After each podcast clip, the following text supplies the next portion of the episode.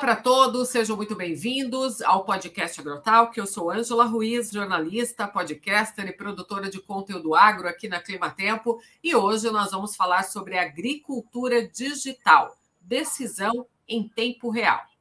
Conhecido por muitos brasileiros como celeiro mundial, o Brasil figura entre os países que têm a maior produção agrícola do mundo. Suas dimensões continentais e clima favorável também é necessário que esse setor consiga inovar e se desenvolver de forma bastante sustentável. Com a agricultura digital e de precisão sendo aí dois eixos fundamentais neste processo. As práticas e métodos de produção são desenvolvidos ao longo dos anos para assegurar melhores desempenhos sem a necessidade de aumentar as áreas agrícolas. E nesse processo de crescimento, o agronegócio brasileiro precisa contar com soluções de agricultura digital e de precisão. Então, para a gente entender um pouco mais e conhecer sobre esse papel da agricultura digital de precisão na agricultura brasileira, eu convidei para o podcast desta semana o professor José Molim, da Universidade de São Paulo, do Departamento de Engenharia e de Biosistemas da Exalc de Piracicaba. Está lá desde 1989, onde coordena o Laboratório de Agricultura de Precisão e é pesquisador do CNPq atua na interface entre a área de máquinas agrícolas e agricultura de precisão, especialmente com sensores de solo e de plantas, variabilidade espacial, mapeamento da produtividade e aplicação localizada de insumos. Coordenou o Congresso Brasileiro de Agricultura de Precisão da sua criação em 2004 até 2018. Presidiu também a Comissão Brasileira de Agricultura de Precisão, do Ministério da Agricultura, Pecuária e Abastecimento desde a sua criação em 2012 até 2016. E foi presidente da Associação Brasileira de Agricultura de Precisão e Digital, ASBRAC, desde a sua fundação, que foi em 2020. Bem, vamos conhecer então o nosso convidado, professor Molim. Seja bem-vindo aqui ao podcast Agrotalk. Olá, da mesma forma, e obrigado pela oportunidade. Professor, eu trouxe o senhor aqui hoje a, a esse episódio para a gente falar um pouco sobre agricultura digital e de precisão, porque a gente observa que essa agricultura ela está presente em todas as regiões do Brasil, né? E nas mais variada, variedades assim de produção e de propriedades rurais. Então, essa agricultura digital e de precisão, ela vem sendo adotada com maior frequência pelos agricultores brasileiros agora, tornando-se aí essencial para eles alcançarem uma maior produtividade e um desenvolvimento sustentável dentro desse agronegócio que mais cresce hoje no país. Embora muitas vezes elas são utilizadas nesse mesmo contexto, tanto a agricultura digital como a de precisão, é, elas andam juntas, mas não são efetivamente a mesma coisa. Eu queria que o senhor falasse um pouco para nós qual que é a diferença entre elas. Muito bem. Eu poderia começar lembrando que agricultura de precisão, o nome agricultura de precisão, ou a, vamos chamar o business da agricultura de precisão, existe desde a década de 1990 no mundo, principalmente no hemisfério norte. No Brasil, nós colocamos esse, essa, uma data, um período, um momento, a partir do início dos anos 2000, efetivamente. Quando surge, por exemplo, as consultorias de agricultura de precisão, que é um modelo de negócio bem brasileiro. É... Ok. E agricultura digital? Ou digital na agricultura? Bom, existe desde. desde nós, não tinha esse nome né? Não tinha esse nome, tinha eletrônica na agricultura, ou eletrônica agrícola, ou coisa desse, dessa, dessa natureza. E a gente encontra coisas, encontrou um periódico que está aí desde os anos 1980, publicando coisa que a academia fazia, que a indústria adotava, adota, uh, relacionado ao que hoje a gente chama de digital. Eu acho que dá para a gente simplificar e botar um, um, um uma, uma, uma síntese sobre o que é o digital na agricultura, que é exatamente o título desse podcast. Né? Agricultura digital, decisão em tempo real. Tá, e daí? E daí que com soluções digitais eu consigo ou pretendo chegar em decisões em tempo real. Para o quê? Para fazer uma agricultura com mais precisão. Então, agricultura de precisão é lidar com a, é lidar, e aliás é o, é o jargão da, da definição, que está dentro lá da definição oficial da Sociedade Internacional de Agricultura de Precisão. Agricultura de precisão é uma estratégia de gestão das lavouras, considerando que elas não são uniformes. Tá? É uma estratégia de gestão, não é tecnologia. Muito bem. O digital é tecnologia para viabilizar isso de uma forma mais rápida, mais eficiente, mais eficaz uh, e de preferência em tempo real.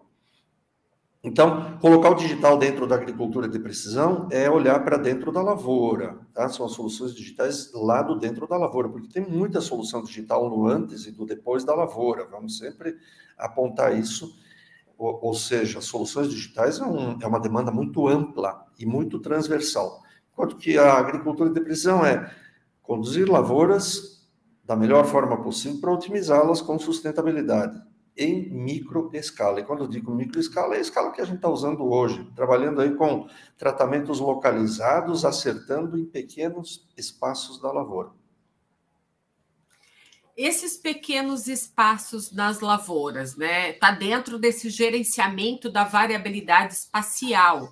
Então, a gente pode considerar aí diferentes fontes de dados é, relacionados à planta e solo. Quais são as abordagens que devem ser consideradas, então, para coleta de dados no campo? Ótimo. Eu acho que nós carecemos muito. Bom, vamos lá. O digital na agricultura, então, tem avançado bastante.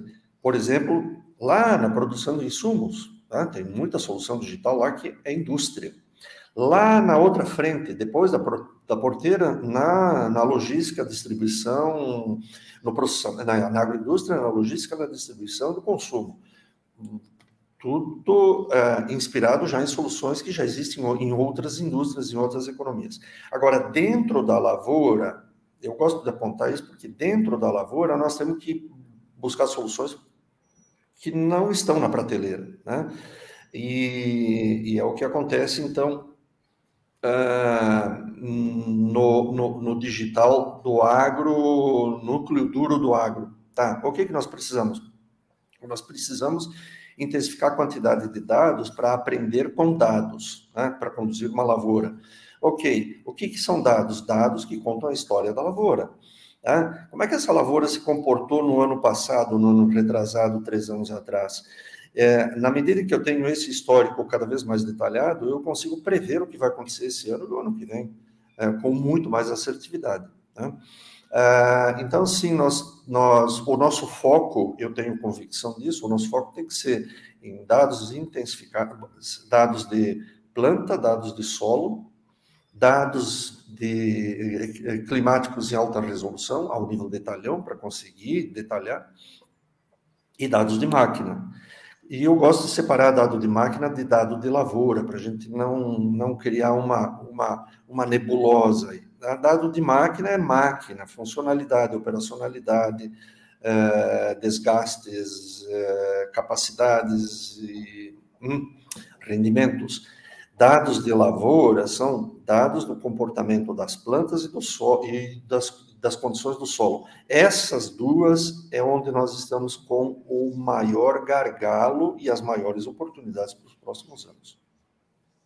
Eu ia perguntar justamente aí, né? Onde estão hoje os desafios e as oportunidades da agricultura digital e de precisão? Então, estão nesses dados que o senhor acabou de mencionar. Exato. Uh, se a gente olhar para trás, a tal da agricultura de precisão passou a oferecer um, um dado fantástico, que é o mapa de produtividade. É um conjunto de sensores embarcado na colhedora, que produz o, o dado do quanto foi produzido em cada pedacinho da lavoura. Né? Produtividade com latitude e longitude. Maravilha, é uma camada de dados fundamental, importantíssima mas nem ela, que é tão linda, tão bonita, não decolou, não avançou tudo que deveria avançar. Nós temos uma quantidade de usuários ou uma, uma utilização desse, desse pedacinho da história, que é o mapa de produtividade, muito limitada. E não é no Brasil, é no mundo. Né? Ou seja, são tecnologias digitais, mas que ainda não se acertaram com o usuário. O usuário ainda não, não, não, não abraçou a causa, muitos usuários. Eles colocam aí um monte de explicações do porquê que não usam. Né? Ou seja, tem alguma coisa errada ali.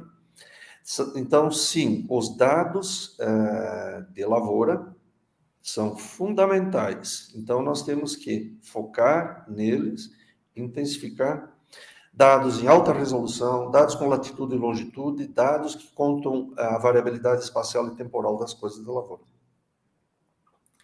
Professor, é, a gente, é, quando vê o senhor falando, a gente pensa assim: a tecnologia, junto com a internet das coisas, ela já é, ela já tem uma presença marcante né, em algumas realidades dentro do agronegócio brasileiro.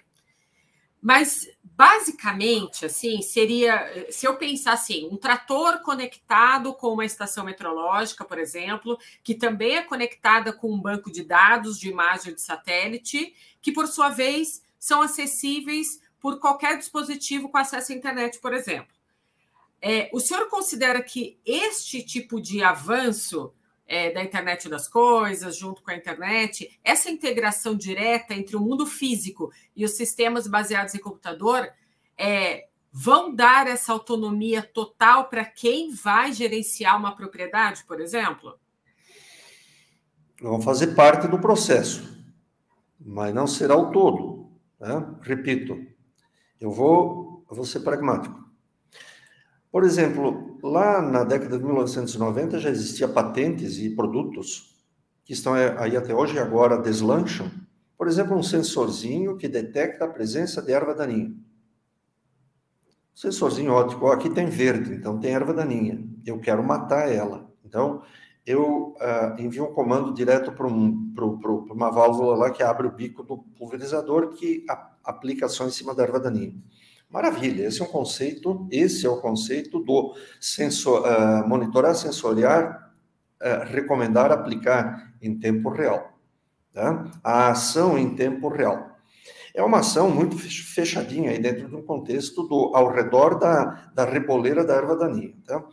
Ok.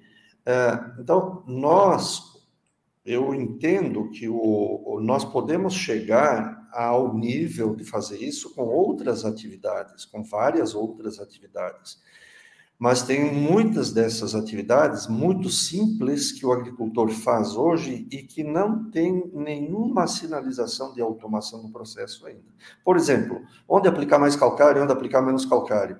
Ah, nós temos uh, dados recentes de mercado que dizem que 34% da produção de soja já faz alguma coisa de tratamento localizado na lavoura, no Brasil, dado do ano passado, tá?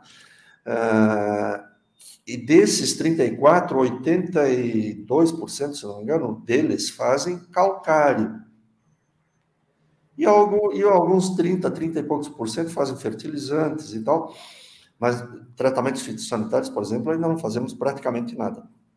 Então, o que eu quero dizer é que para esse calcário, ele ainda está fazendo um procedimento, vamos chamar de uh, clássico, para não dizer ultrapassado, que é ir lá, tirar as amostras de solo georreferenciadas, mandar para o laboratório, esperar o laboratório me mandar o laudo, sentar no meu SIG, no meu Sistema de Informação Geográfica, para fazer o mapa do, da V%, para depois fazer o mapa da prescrição de calcário, para então finalmente gerar uma recomendação e para o campo aplicar o calcário.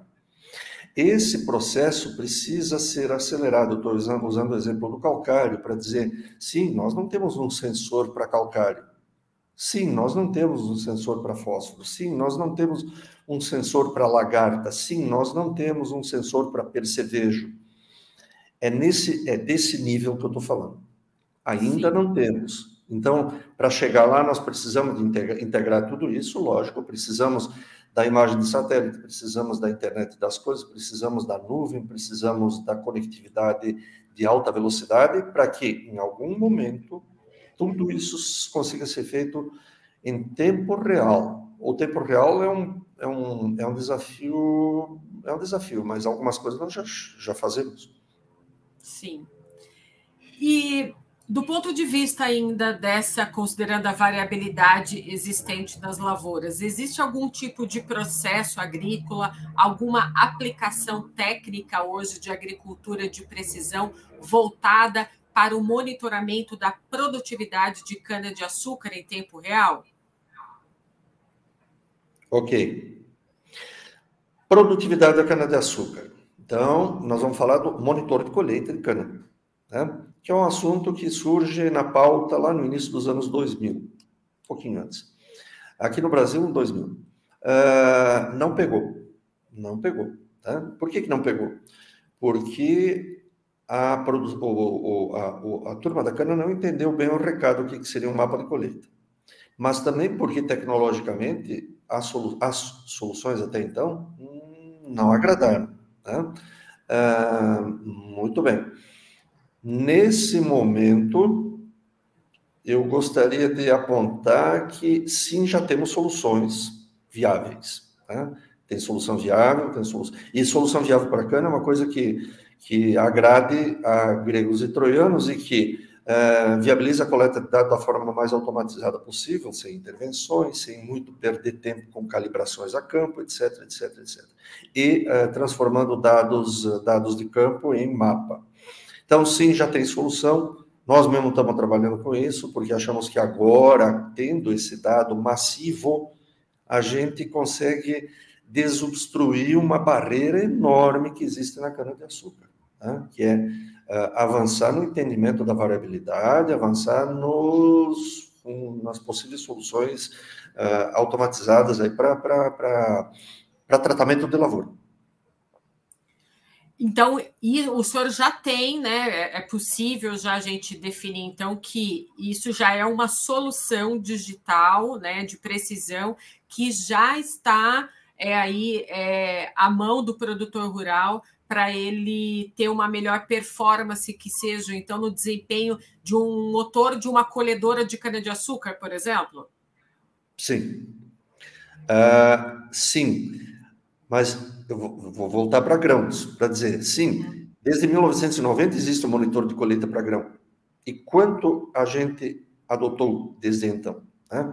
É, quanto a gente usa o um mapa de colheita para fazer, para auxiliar nas tomadas de decisão, para acertar melhor, para errar menos, uh, ainda é muito limitado. Né? No Brasil, no mundo, mas no Brasil em particular, muito limitado. Também aí tem muitos, muitas desculpas e muitos desafios para dizer por que, que a coisa não avançou. Mas a cana, de um momento para outro, surgem soluções e nesse momento a gente está vendo com muito otimismo.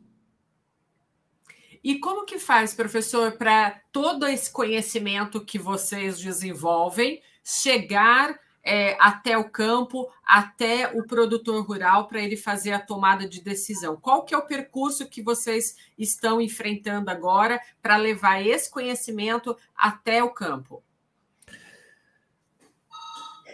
Bom, a academia faz lá seu pedacinho, né? E nós estamos dentro da academia. Então, eu, eu, eu, eu, considero que a gente faz dois, dois terços da coisa. Um é desenvolver, é, de, desenvolver tecnologia a partir de pesquisa, né? Fazer pesquisa.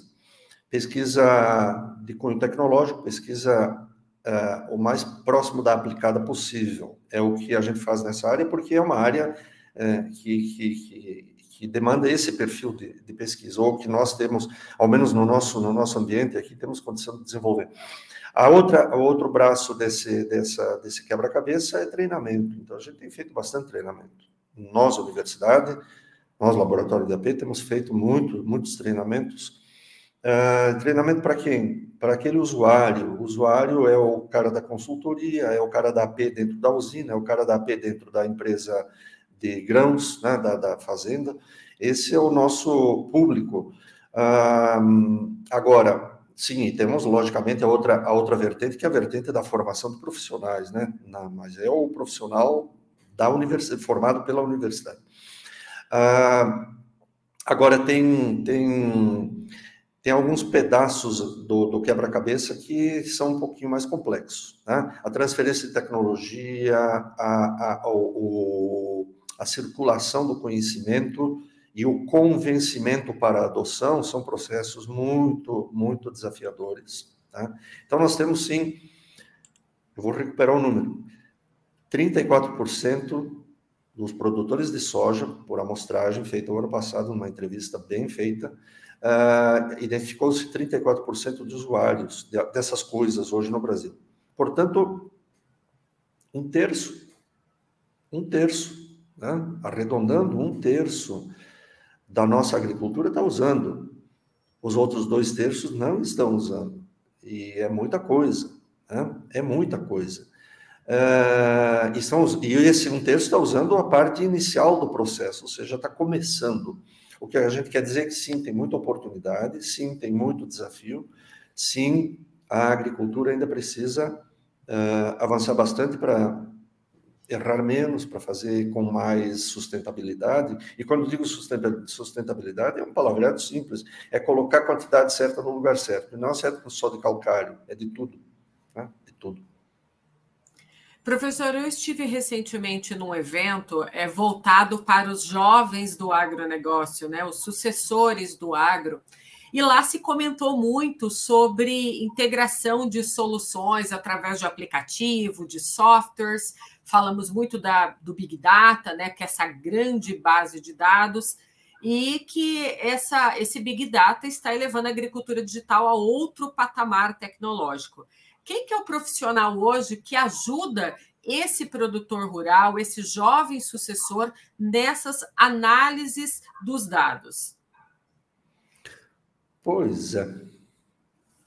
Então vamos começar, vamos voltar lá atrás. Para fazer o digital ajudar a agricultura, eu preciso de dados. Não adianta. E é o digital que ajuda a gente a coletar dados massivos, né?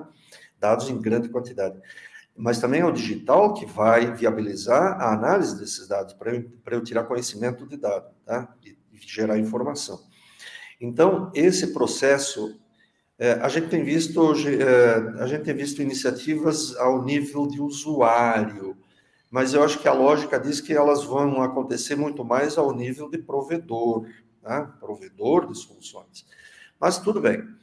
Agora, quem é esse cara, o que vai ajudar a, a a desvendar, a realizar tudo isso. Não existe um profissional, né? é uma solução transversal. Tudo aí, tudo aqui que nós, tudo que nós estamos falando aqui é transversal. Quando, o, que, o que quero dizer com transversal é que uh, não existe um profissional sozinho que vai resolver, ou uma profissão que caiu do céu e que vai resolver, mas nós temos sim um sem número de, uh, de novas, novas profissões. Algumas são novas e algumas são novas no agro, ou seja, estão chegando no agro. Um cara de ciência da computação, 10 anos atrás, não existia dentro de uma empresa de agro, dentro do corredor da usina, e hoje tem. O cara está lá analisando dados daquela pancada de dados que, o, que a conectividade, que a telemetria está gerando lá da frota de máquinas, e ele está lá tentando analisar lógicas para dizer uh, coisas, tirar, da, tirar informação daqueles dados. Então, o que está acontecendo é que nós temos profissões novas, ou temos profissionais com perfis novos entrando no agro.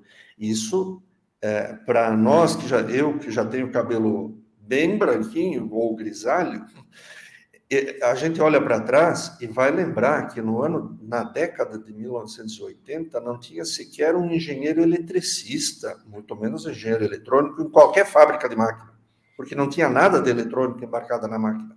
Nada, nada, absolutamente nada. Nada que é, precisasse de, de, um profissional que entendesse de eletrônica. É, hoje está isso aí, tá essa, essa, essa, essa esse desafio de multidisciplinaridade, eh, transversalidade da, do conhecimento. Então, é, tem espaço para tudo e para todos. Tem que ter um cara que manja de dado, ou seja, que tipo de dado eu preciso, não é qualquer coisa. Então, é aquele cara que entende do alvo, o alvo do dado é o solo e a planta, e em terceira instância a máquina, eu coloco sempre isso na minha visão. Uh, e aí precisamos dos caras que entendem exatamente de transformar dado em informação, uh, e informação em conhecimento, uh, e isso está acontecendo agora massivamente. Está acontecendo dentro da indústria de insumos, dos insumos, insumo máquina, insumo fertilizante, insumo agroquímico, insumo irrigação, uh, tá, insumo sementes, está acontecendo dentro da, do corredor do usuário final, na, no departamento agrícola da usina, está acontecendo nas grandes corporações eh, da área de produção, grandes e médias da área de produção de grãos. Não sabemos exatamente é, para que lado vai, mas isso já está acontecendo. Sim. Eu queria mostrar aqui para quem está nos vendo e nos ouvindo é, algumas linhas de pesquisa ou soluções digitais que o produtor rural, que já está ao alcance desse produtor rural. E eu sei que dentro do laboratório da universidade, vocês trabalham com algumas linhas de pesquisa, é, com essa visão computacional, né? E eu queria saber para o café, né? O que, que vocês estão desenvolvendo nessa linha de pesquisa? É, qual que é o desafio desse monitoramento aí para a cultura do café? Ótimo. A gente revisita o café desde o início dos anos 2000, quando apareceu o primeiro monitor de colheita, que infelizmente já não existe mais, porque a máquina foi modificada e, e, o, e o agricultor não, não captou aquela mensagem, na época não usou. O fato é que uh, o café é uma cultura bastante conservadora do ponto de vista do ambiente onde ele é produzido, né? uh, mas uh, tem tudo para ser feito. Né? A nossa pequena contribuição tem sido em cima de hum, métodos mais digitais de produzir dado de, por exemplo, mapa de produtividade, de classificar grão uh, lá na bica de saída da colhedora, uh, entre seco, vermelho e verde, né? por exemplo, uh, utilizar sensores de plantas para para um, entender a variabilidade espacial e temporal da lavoura de café. Lembrando que o café é uma cultura que tem um comportamento bienal. Entender essa bienalidade de uma lavoura de café, que são cada vez mais grandes e mecanizadas, é um desafio. E a gente, por exemplo, nessa campanha que nós fechamos agora aqui, já fechamos, tá? uma sequência de, de, de, de, abordagens em cima do café, a gente identifica, ah, sim, a variabilidade, a bienalidade, só que a bienalidade acontece dentro da lavoura. Então, tem pedaço da lavoura que, a, que tem o ano de alta, esse ano e tem pedaço da lavoura que tem o ano de alta o ano que vem no mesmo talhão. Então, é um desafio o agricultor lidar com isso sem ter dados. Tá? Então, tem muita coisa de sensoriamento de planta e tem muita coisa de sensoriamento uh, de, um, a partir da máquina. Tá? Uh, e a gente tem trabalhado nessas, nessas frentes aí. Professor, hoje é possível né, a gente encontrar assim, ferramentas é, digitais né, para as mais variadas necessidades, que vão desde um portal para acompanhar notícias até soluções mais robustas e complexas para conectar e fazer essa gestão da propriedade rural é, na palma do, da mão do produtor rural ali pelo celular. Então, a gente vê que já está se tornando comum encontrar produtores que usam pelo menos uma solução né, digital para acompanhar, é, até, por exemplo, a metrologia, né, é, com alguns mapas manuais que vão auxiliar ele ali também na identificação até de pragas e doenças. Bem, quais outros avanços nessa vertente que o senhor é, trabalha dentro do laboratório, da sua linha de pesquisa, que você vem observando e que vem ganhando cada vez mais espaço hoje nas soluções digitais para a tomada de decisão? Bom, nós não conseguimos abraçar o mundo, mas uh, eu, eu, eu aponto. Agora nós estamos falando de plataformas de entrega de, de aplicativos de companhia limitada, tá? Eu, eu, eu aponto a, a, a necessidade premente de nós termos uh, sistemas hum, cada vez mais uh, completos. É a ambição de todo, de todo provedor ter um sistema mais completo. O grande desafio é que os sistemas, quanto mais completos, mais complexos são, e para serem completos precisam ser uh, é, multiprovedores, né? Porque tem muita coisa que vem de outros e que eu, como provedor sozinho, não consigo suprir. Eu estou dizendo que ah, nós precisamos de bastante avanço na, no monitoramento de lavoura. De lavoura. Né? E quando eu digo de lavoura, é entender o que está acontecendo, portanto, Uh, tem a vertente do sensoramento remoto que avançou bastante, mas ela sozinha não dá conta do recado, porque quando tem nuvem eu não tenho dado. Né? Então nós temos que preencher esses vazios. Uh, sim, nós precisamos avançar bastante com sensores de plantas, sejam eles em que, em que plataforma for, né? e quando eu digo plataforma é orbital, aéreo, terrestre. Tá? Sim, nós precisamos de avançar, avançar, muito em sensores de solo, e aí a entrega já não precisa ser tão, uh, tão, um, tão associada ao comportamento da variabilidade temporal, porque solo é uma, é uma coisa que a, gente, que a gente interfere com menos frequência, mas eu preciso ter dados mais fáceis, mais densos, nós estamos num modelo baseado em amostragens e laboratório, nós precisamos quebrar esse paradigma né, para solo. E quem sabe sim chegar a processos automatizados, né, sensores embarcados que tomam, que me informam e que tomam decisão para dizer onde botar o quê. Esse é o sonho de consumo que eu acho que nós precisamos e podemos um, olhar para ele e mirar para ele e trabalhar para atingir. É, o momento da agricultura de precisão em um mundo digital. Hoje a gente também vê essa tecnologia sendo muito embarcada nas máquinas agrícolas que estão no campo, né? A gente é, começa a é, ir em eventos do setor e a gente vê uma velocidade muito grande dessas tecnologias sendo embarcadas em grandes máquinas agrícolas é, eu vi até é, há pouco tempo atrás uma charge de um ilustrador que ele mostrava uma grande nave espacial com algumas é, garras descendo no campo e essas garras fazendo o trabalho de máquinas, de tratores, de colheitadeiras. Isso era uma charge do futuro, né? Que ele mostrava. Mas parece que esse futuro, quando a gente olha para essas grandes máquinas, não está nem tão distante assim.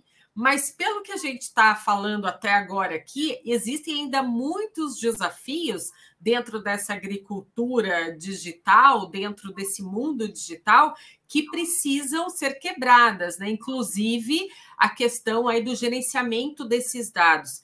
Mas então a gente vê que ainda precisa ter uma grande organização nessa base de dados para a gente trazer aí muitos resultados de produtividade para o produtor rural. É isso que acontece, né? Certamente. Uh, eu acho que nós estamos começando a, a, a virar a chave. Né? Eu, eu, eu percebo isso como professor, como pesquisador, como orientador de mestrandos e doutorandos. A gente gastava, eu, agora eu estou falando uh, o, o, o pesquisador aqui, a gente gastava uma energia danada, gasta uma energia danada para gerar dado de lavoura. Para daí, a partir do dado, fazer inferências e chegar em alguma coisa e dizer, ó, oh, é possível. Nesse momento, a gente já tem condições de dizer que, em muitas frentes, o dado já está disponível, já está sendo gerado. Não, não é que tem pilhas e pilhas, anos e anos, mas ele já está disponível, ele já está acessível. Eu citei o exemplo aqui atrás do mapa de, dos mapas de colheita, dos mapas de produtividade de cana, tá? que é onde exatamente a gente está uh, tá focado agora. Bom, se eu já tenho coleção ou acesso aos mapas de produtividade, caramba, eles vão poder me contar histórias. E a partir daí, então, entra, entra a etapa seguinte. A etapa seguinte é transformar dado em, em conhecimento, tá? que é a inteligência artificial. Então, sim, essa etapa, é, é, ela nós torcemos para que ela comece a acontecer. Tá? Não, não para pesquisa, mas para todo mundo, para massificar uh, as soluções digitais né? e simplificar a vida do, do, do usuário final. Então, essas coisas começam a acontecer em algumas frentes, não em todas, lógico, lógico. Tá? Ah, portanto, para os próximos anos, a gente começa a imaginar que soluções mais, mais vamos chamar de mais uh, impactantes do mundo digital comecem a aparecer em maior quantidade. Professor, a agricultura digital ela começou lá atrás também, né? A gente pode falar isso quando o GPS passou a ser usado com maior frequência dentro da propriedade rural, na lavoura, né? Mas aí vem essa questão agora trazendo para a nossa realidade atual, vem a questão do da internet, né? Dessa cobertura de sinal. O senhor acha que a gente vai conseguir evoluir com esse trabalho no campo, com essa cobertura que a gente tem hoje? Isso ainda vai ser é um impedimento para essa evolução? Como que vocês estão tratando isso dentro aí do laboratório, dentro da universidade? É, essa é uma área que nós não, não nós somos usuários, não, não estamos atuando. É uma área de comunicação, a, a telemetria tem grandes e grandes laboratórios é, é, no mundo acadêmico, no mundo empresarial e grandes empresas dedicadas a esse, a esse desafio. O fato é que a conectividade ela é importante na medida em que as soluções estão prontas para poder entregar, né? para poder entregar. Uh, e para poder entregar solução pronta, eu volto ao que eu conversei antes. Ok, eu, eu, eu preciso da etapa da coleta do dado, o dado precisa se transformar em informação, informação em decisão, volta para a máquina, a máquina faz. Se eu não consigo fazer isso tudo na máquina, embarcado, para fazer tudo isso que a gente chama em tempo real, uh, efetivamente, eu tenho um sistema, e o sistema envolve a comunicação, envolve a nuvem, envolve a, o processamento na nuvem, e envolve a devolução da decisão, da recomendação. Então, isso vai acontecer na medida que nós tivermos um sistema mais, mais uh, arredondado, tudo mais funcionando. A telemetria ou a conectividade são fundamentais, fundamentais nesse processo? Eu diria que são, acho que é gradativo, eu acho que quem vai, quem sentir a necessidade vai correr atrás, não creio que isso caia do céu. Nós temos iniciativas privadas já acontecidas, outras acontecendo.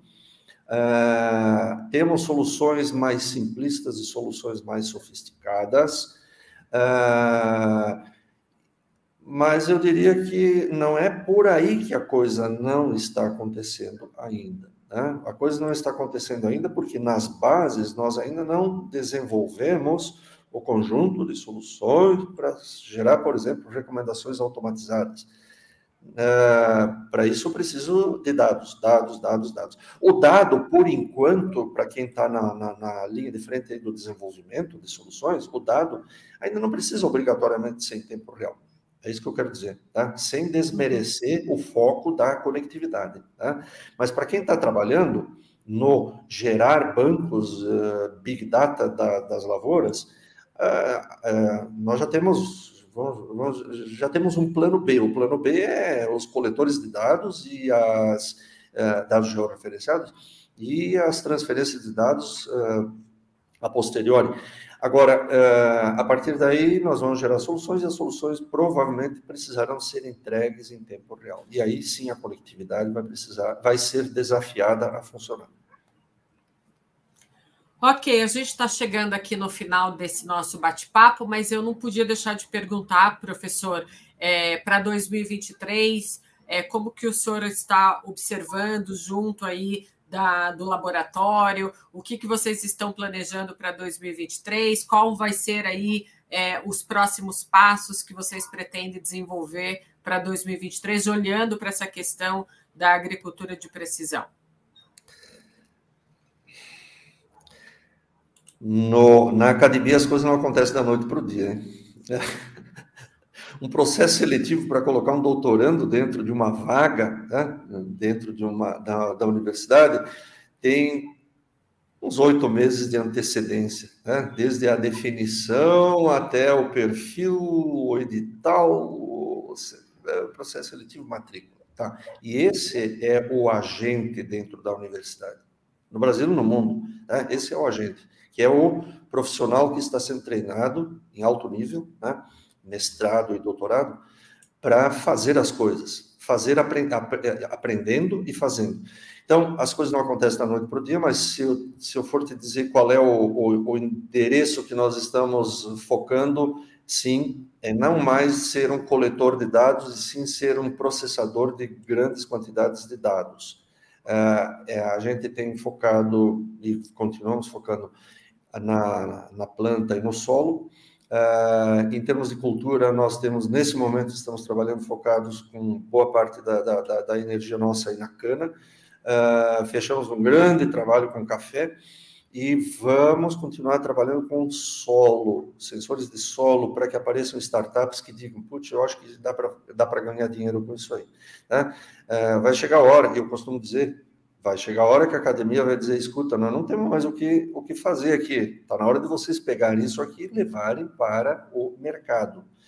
Estou falando agora de sancionamento de solo em, em campo, não é uh, para auxiliar o laboratório, não, assessoramento de solo em campo. São frentes muito interessantes. Nós não somos autossuficientes, mas uh, junto conosco tem uma quantidade de gente espalhada pelo mundo e essa comunidade está aumentando. Mas está ainda predominantemente na academia, está na hora de para o business. Essa é a minha visão. Sim, e olhando também para parceiros, né, para a iniciativa privada, né, para tornar né, essa, essa missão possível né, dentro do campo, não é verdade, professor? Lógico. Aliás, tudo que a gente faz é com parceria. Né? Eu, eu, não, eu não consigo apontar algo que a gente não esteja fazendo que não seja com parceria. Ou porque lidar com essas coisas tem que ser feita em campo, em escala real, isso na universidade não existe. Tá? Então, tem que ser com parcerias de toda a ordem, desde o usuário até o provedor. Sim. O segredo está aí, investir aí nessa questão dos sensores, dos equipamentos, para a gente olhar para esse solo brasileiro, né, com todas as suas características, porque o país é tão imenso, com solos com características diferentes, olhar para isso, para esses sensores, para esses dados e ter aí soluções é, para o produtor rural, para essa questão também de olhar ali para o solo, para a planta e, e, trazer isso para a realidade dele com esses dados para ter uma melhor, um melhor olhar né, para o pro, pro campo de visão da onde ele está plantando a, a determinada cultura. E fazer uma agricultura menos simplista, eu diria. Tá? Nós fazemos uma agricultura bem feita, mas muito simplista. Ou seja, nós podemos botar umas pitadinhas de, de de melhoramento nessa história. Tá? E para melhorar, e ao melhorar, nós vamos acertar melhor. E ao acertar melhor, tu, tu vai ter retorno econômico e ambiental, eu costumo dizer. Tá? Colocando a quantidade certa no lugar certo, tu acerta mais e, e, e vai ter retorno. É isso. Sim.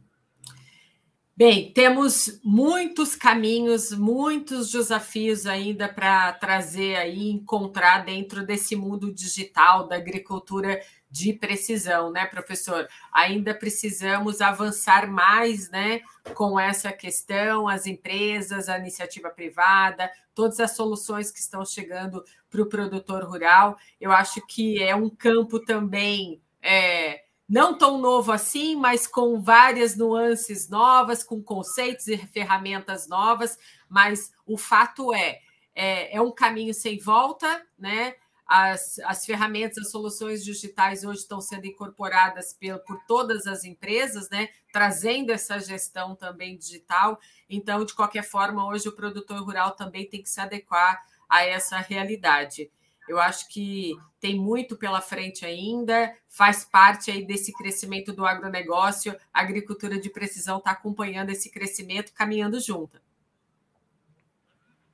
Com certeza. Ó, é, a agricultura é uma atividade para o Brasil fundamental.